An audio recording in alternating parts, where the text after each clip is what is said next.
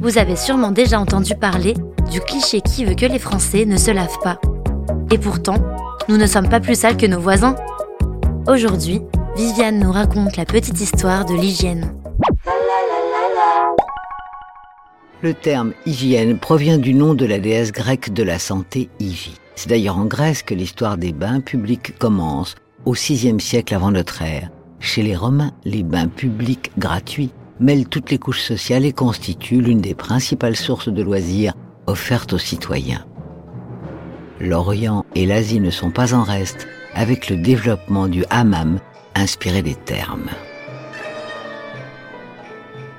Contrairement aux idées reçues, le Moyen Âge fait une bonne place à l'hygiène. Elle est même un art de vivre. On se lavait pour être propre, mais aussi par plaisir.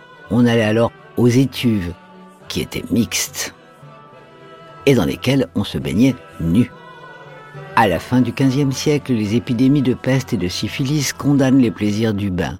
Guillaume Bunel, professeur de médecine, déclare en 1513 Étuves et bains, je vous en prie, fuyez-les, ou vous mourrez. À partir de la fin de la Renaissance, les bains disparaissent. Il faut se méfier de l'eau. La toilette se résume à des gestes d'ablution du visage et des mains.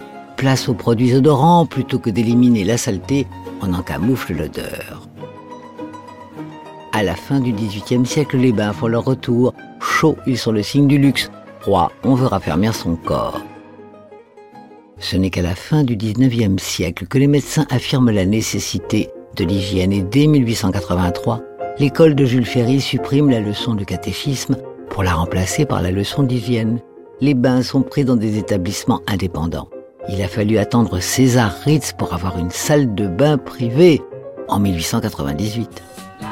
Au XXe siècle, l'eau chaude courante et les innovations comme le gel douche, la brosse à dents électrique ou encore la douche massante donnent envie et naissance à la génération sans bon.